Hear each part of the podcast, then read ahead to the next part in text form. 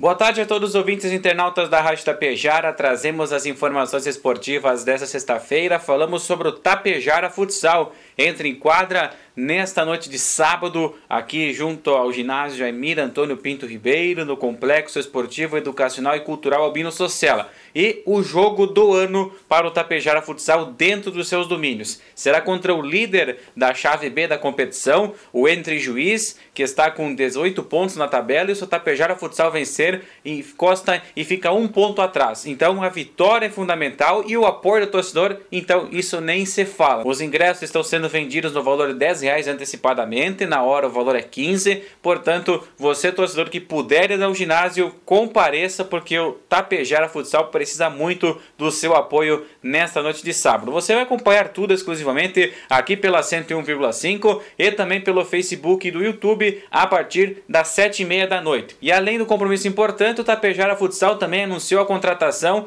do atleta Pedro Carioca. Pedro Carioca que jogou em 2021 naquela fantástica campanha do Tapejara Futsal que conseguiu acesso para a Série B em 2022. Ele que estava jogando na equipe do Vacaria e agora vem para novamente defender as cores do Tapejara Futsal. Possivelmente nessa partida não tenha condições, mas daqui a duas semanas fora de casa, aí sim Pedro Carioca poderá reestrear com a camisa do Tapejara Futsal.